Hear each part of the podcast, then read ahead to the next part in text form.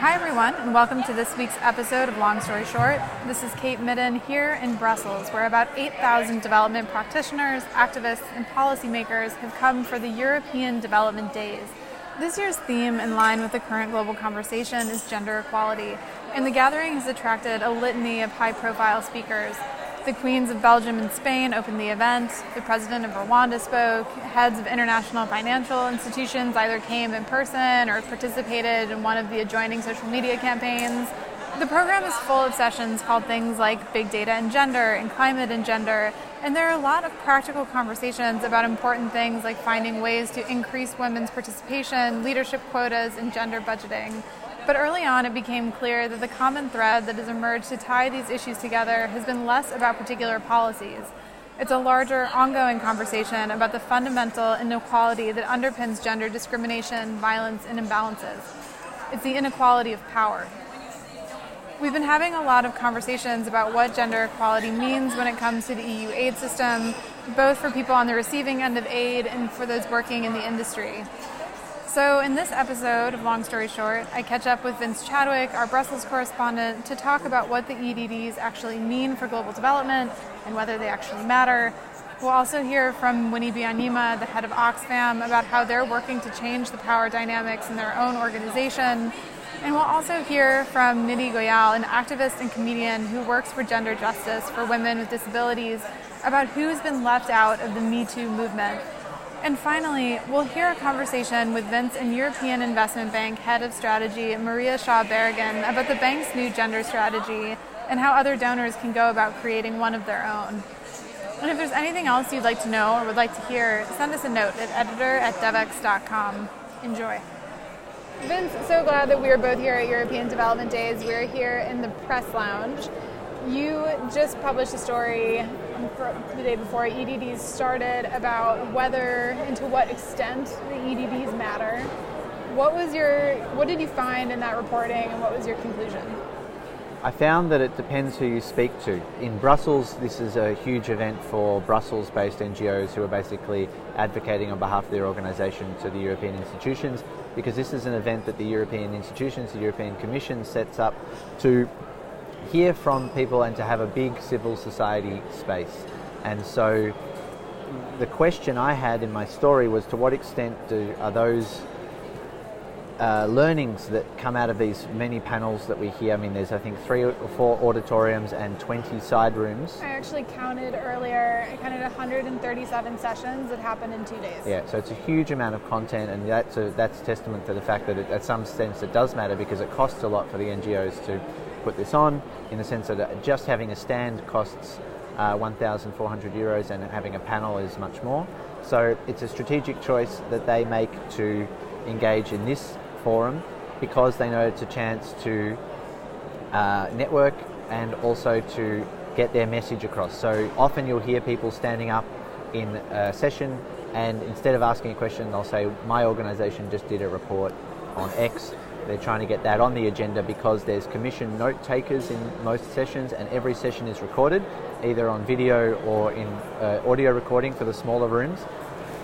And all of that knowledge is vacuumed up by the Commission, and then what the European Commission's Development Department, DevCo, says is that that informs their policy decisions. And obviously, I have many, many questions about everything yeah. that you just said. I mean, number one, if the stands are that expensive, then which NGO voices are we actually hearing? And then two, how many, how much of how many of the ideas or what percentage of the ideas that kind of come to or facilitated here wind up influencing? Right. So that's one of the concerns that um, Concord, the Confederation of um, NGOs here in Brussels, uh, had uh, when they spoke to me for the story. They said, we're not hearing from the grassroots organisations. People love to talk about the grassroots, but really, if you're a small NGO in the countries that we're talking about, chances are you can't afford to have a presence here. Um, so because it's not just the booth, right? It's also the flights, the hotels, right. the food, everything plus 1,400 euro per yep. stand, and the promotion that goes with it. Um, a press officer and all, and all those things. In the story that you published, one of the big takeaways for me was that the value of the EDDs lies largely in the, the ideas that come out of it. It's a little bit it's not so much here we are grinding out policy, it's what ideas do we have to influence policy and make them better. Right. But I guess how like do the ideas that happen here actually make it? Well, that that's hard to uh, gauge in the sense that if you're someone's here making a point, they're probably making it in other forums as well. So the extent to which it's all about the EDDs, um, I think, is is debatable. Uh, but absolutely, I think uh, the, the it, and it, this is the other aspect I was going to mention is the networking side, because you can have as many sessions as you want, but if you manage to corner the right person on your issue from the commission, because often commission staff come down just to have a coffee and meet people and see what's going out gone, going on in the areas that they cover. If you manage to someone asks a question or you spot someone in the name tag at a room and you manage to forge a connection with the person who's handling your subject area or is um, considering whether you know what approach they want to take to a certain issue uh, inside the institutions, that's invaluable for NGOs. So it's kind of a dual thing. There's the aspect of kind of waving your arms around, and say, hey, look at me, look at my issue, and then there's the more strategic networking side, which is one of the reasons the organisers are trying to emphasise networking more in future years. And I wouldn't be surprised if a trend in the future is fewer events and more time for networking. It does feel a bit like where do you look, especially this year. You know, the theme is gender equality, so everything is about women and gender equity and inclusion, and there's you know there's so many interesting sessions, but they're all happening at the same time. Yeah. So one person cannot hope to cover everything, which is again a resources issue if you're an NGO trying to be present in lots of different places at one time. Um, yeah, I, I, think that's a that's an issue. The, the the thing about having a focus on gender, I mean, as you and I have been talking about, that puts organisations to the test and it says, give us a really good NGOs to the test and says, what are you really doing on gender? Don't just tell us about your issue and then add the word gender at the end. Like, how? What are you actually doing? Um, and do you, do you have a, a, gender action plan? What is the representation of your your board? Um, what kind of projects are you doing? To what extent do they target um, young girls as well as uh, women. I do wonder, though, what your sense is about how meaningful applying kind of a gender lens or a gender theme to a conference like this is. I think I kind of heard some people express um, equivocation that it could just be a lot of talk or a lot of fluff or something. And I haven't personally have not felt that. I feel like there's been a lot of substance at most of the panels I've gone to about what practically can happen to work towards gender equality. But there is this question about building political will. And I feel like every conversation there is some element of in order to reach gender parity, it requires political will. So I guess how meaningful is the gender theme for this conference, but also is it is it meaningful to the extent that having a giant conference with 8,000 development professionals focus on gender, like, could that garner that political will? Well, my answer to that is where are the politicians? And we saw at the opening ceremony the Queen of Spain, Queen of Belgium, Princess of Denmark. Um, the President of the European Commission came very briefly and gave a very short speech and left. Um, there's the president of Liberia is here, um, ministers, I think the health minister from Zimbabwe, and the ministerial level is where I really would like to see people uh, being present on in, on panels. And I was interested to hear from uh, one NGO that their favourite EDD memory was when the Belgian Development Minister Alexander De Croo came to a session as moderator, and his job was to moderate the panel and to listen to the other speakers rather than to speak himself. And I think that's a, a model that could be replicated. If we want to talk about political will, bring the ministers and make them the moderator. We need to talk about political listening. Yeah. As well. Yeah. So, looking ahead, you had mentioned that there are a few things that conference organizers are talking about doing next year. What is your sense, either from what you're hearing or your own personal thoughts, about what could make this more effective? Um, I'm hearing I'm hearing they want to do more networking and how they do that, whether you add a day, whether you uh, do fewer sessions, whether you make it longer. Um, I'm not sure how that would be incorporated. Something that they want to expand, I believe, or something that I certainly personally think works very well and that I'm seeing happen more in, than um, previous years because I've been following this event for the past four years or so, is video hookups with developing countries in the, in the little session rooms. So we're not just talking about cash transfers in Malawi, we're actually Skyping Malawi. In this case, I think it was the this was last year. They did it with the European delegation there, but they invited people to the room uh, in Malawi and they exchanged with us here in Brussels. And I think that's essential that we don't end up speaking in a bubble. Because it's so easy to just talk in Europe about you know donorship in developing countries, um, but none of that is going to be effective unless you have everyone's voices at the table. Yeah. Well, thank you, Vince. Thanks, Kate. That was Vince Chadwick, our Brussels correspondent. You can follow Vince on Twitter at VChadW. Up next, I'd like to introduce you all to Nidhi Goyal, the activist and comedian I mentioned at the beginning. Nidhi's amazing. She's taken her activism from her native India global and works in a number of countries to push for the rights of women with disabilities. She's also a comedian who's used her comedy as a tool for advocacy in five countries.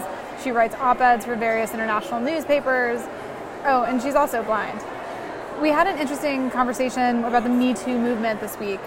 Me Too keeps being mentioned as a catalyst for this year's gender equality theme, but we're also hearing that Me Too has created a conversation, but it's not necessarily global nor inclusive. Here's what Nidhi had to say about it. So I'll particularly speak about um, India and South Asia. The Me Too movement really picked up and collaborated with the global Me Too movement.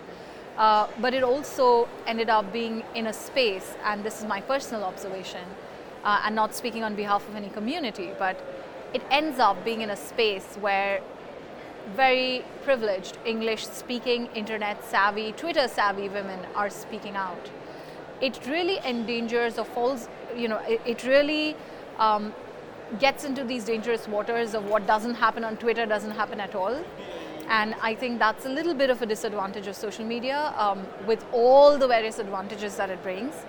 I also feel that that also made many women a little more, while it made them very empowered because they could reach out to a community and say, I'm not alone. And I, you know, we're all of these women coming out and saying, me too. It also, in some ways, we saw made the women um, open or vulnerable to online violence, to name calling, etc which does not mean that we should keep quiet. So I'm very happy that we spoke up, but we also need to then think about mechanisms to tackle the online violence that women who are already vulnerable or at higher risk spoke out about their stories, etc. The third thing about the Me Too movement is where was the diversity in that movement? And this is something um, that we saw as women with disabilities that there were no narratives of women with disabilities being amplified in the Me Too movement. No woman, I mean, not, not like no, no, but not, not many. The majority of the women's rights um, groups or women who were speaking up never turned around and questioned, saying, hey, um, aren't women with disabilities facing abuse as well? Why isn't anyone speaking up? Um, so I think that one is an active inclusion, one is an in, uh, exclusion, one is an indirect exclusion, where where a proactive step for inclusion is not taken. So I think Me Too was an example where the proactive inclusion wasn't done, and there was a subtle invisibility of women with disabilities. And this is something that we, um, that I as an activist, and I've founded uh, an organization, a Mumbai-based nonprofit called Rising Flame. We ran the 16 Days for Ending Gender-Based Violence um, campaign which was linked to Me Too, which amplified the abuse, the, the harassment, and the violence that women with disabilities have faced, but really linking that more to the Me Too movement. So I think uh, efforts like these, but smaller efforts, will have to be made to really say Me Too is for all and we're not leaving anyone behind.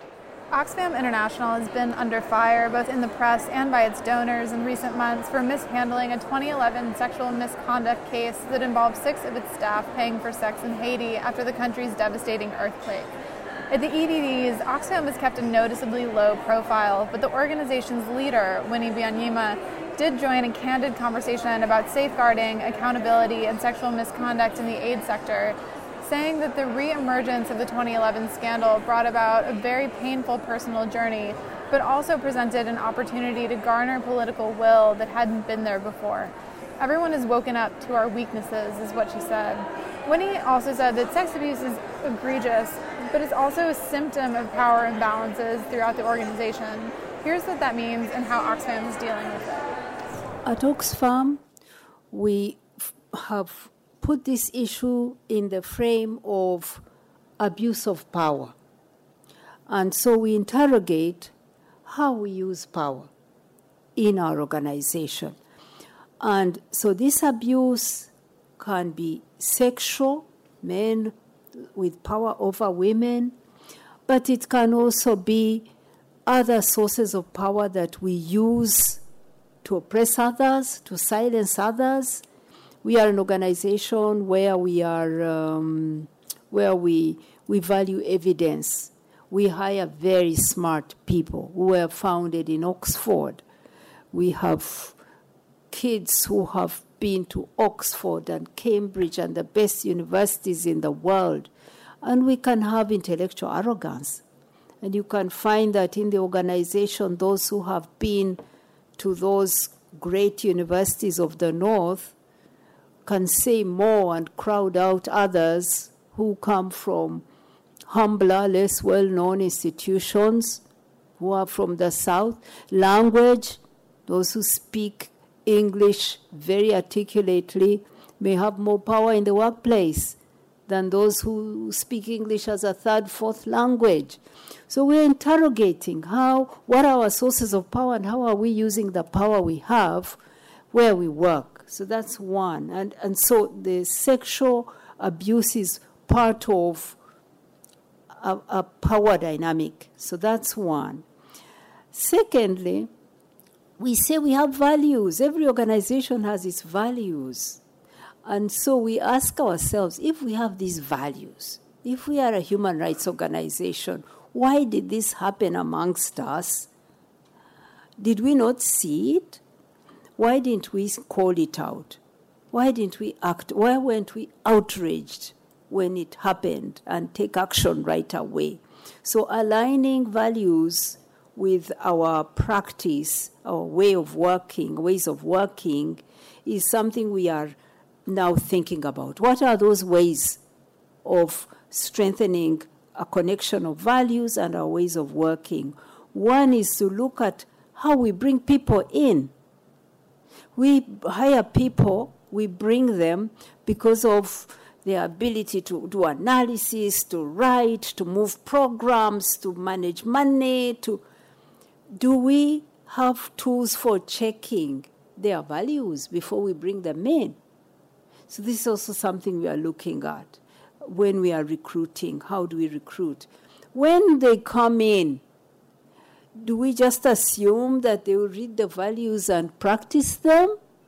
Or do we invest in really training, interrogating, questioning, and getting them to be sensitive to the values and living them. So we found we had really underinvested in that area.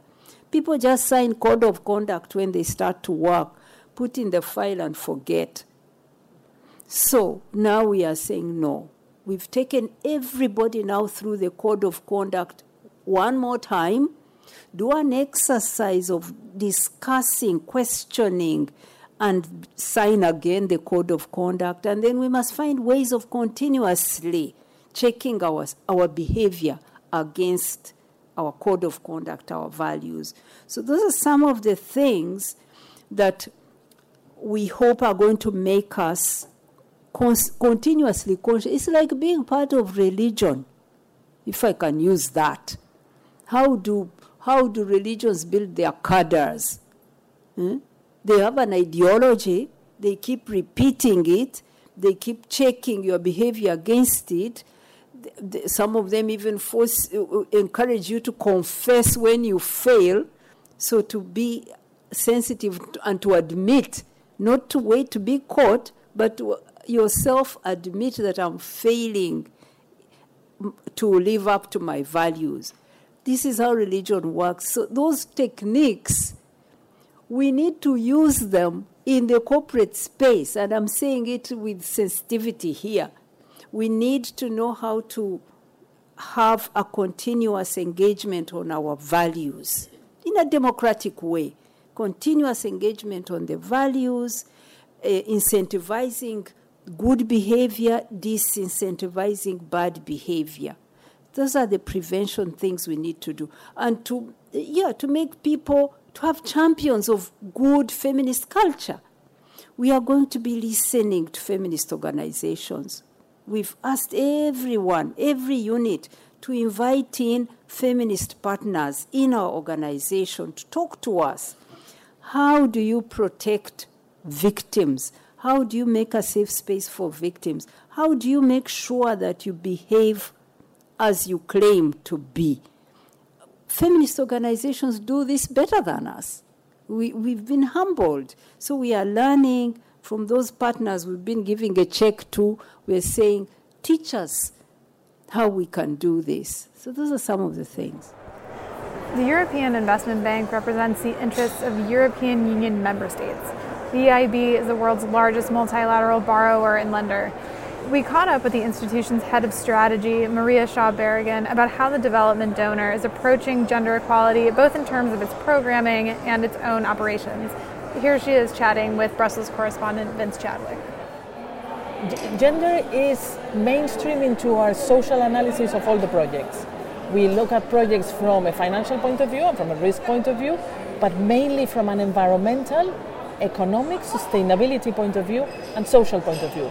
Within this, gender is one of the big priorities that we are looking at. We have been working on gender issues for many years, and already two years ago we came up with a clear gender strategy of in what ways, in a very systematic manner, we are looking at the gender aspects of projects. And let me be much more specific. We had for many years been addressing the protect side, so making sure that our projects were not adding to inequality of girls and women in society. But we are now moving much more into the impact of our projects on women and girls. So, how can we tweak the design? How can we ensure that each one of the projects, be it a private sector operation or a public sector operation, infrastructure or health or education, that it is addressing the speci- specific needs of women and girls. And then the third area where we still have a long way to go, but we are already working on, is investing in women in particular. So this is about financial inclusion and the empowerment of women in business. Because what we want is to put women in the center, in the heart of our operations, as the actors for development, not the beneficiaries of development. I was in the session on gender budgeting yesterday, and uh, the woman from Uganda, from Florence from the finance ministry, she made the point that sometimes the worst thing you can do when you're trying to make a gender specific project or a gender sensitive project is to create a gender team. Because she says if you create a gender team, that becomes a ticker box for people to go to that floor of the building, see the gender team, and then that's done. But she said donors often think that they're being really clever when they create a gender team because they imagine that they've created people, a unit, and that they're actually empowering and putting the issue forward. But the experience that was shared yesterday was that you can sometimes be pulling people back when you're not mainstreaming is a word that we mention a lot. How do you see that tension? It was the first time I'd heard someone saying, "Don't create a unit. Whatever you do, don't create a team." You have, you can have specialists. They don't need to be women, by the way, to be looking at gender, gender aspects. But what you need to make sure is that in each one of your actions, in each one of your projects, you're looking at it from a gender angle. And that is very much about challenging yourself, challenging the way in which you've been doing projects in the past, and asking the right questions. And not giving in when the answer is not the, the one that you want to hear. So I, I can also give you another example. We've been working on a telecommunication project in a telecommunication project in Kenya, and there it's about access to internet, it's digitalization. So the teams, I asked them, okay, so how is this affecting women differently from men? And they were saying, well, it's open to everyone, so women will have access. And I said, fine, thanks, that's not the good answer. Go back and look into your project and see how you can make sure that it goes beyond for women. So then it took them some time, but they came back and, and analyzed that there is today, men are using digital and access to, to internet more for communication, and women were using it for trading. So that was a way in which we could be supporting trade and entrepreneurship of women. It's small businesses, but it is how they are bringing livelihood for their families and creating an example for their communities. Another area was in the e-health and very much into prenatal and postnatal health. They have access to information so that they are better equipped when they are going to give birth and, and when they have a, a newborn. So making the additional effort of looking at how this specific project is not neutral but can go beyond for women is something that we can do and that we are pushing ourselves to do more and more. We're not fully there yet, but it is a process and, and we are in the right path. About the gender action plan, yeah. I understand there's a component about that which is about how the EIB staff themselves uh, behave and uh, are trained in their perspective, and also in your external, in the outward side towards the projects. Yeah. Um, where, that's been launched now. Um, so, what, what can you tell us about what stage that's at and what you've learned in the process of launching the Gender Action Plan? I, what we are learning internally in the in the training with our staff and the, the internal discussions, because it's really creating a lot of very powerful dialogues in, inside the, the institution, is that many people were not aware of how many men were not aware, but also women we're not aware of how our projects were affecting in a different way, way men and women. And that just being gender neutral is not enough. You need to look at it from both points of view and then be active, active in, about it. So that realization for our own internal staff has been the first step in a process to then integrate and improve in each one of, of our projects. What we're seeing is a lot of interest and a, a conviction of everyone that what we have to do is bring everyone as actors. Otherwise, we were leaving half of the population out of in, in being integrated in the growth of their own country and in the progress of their own country.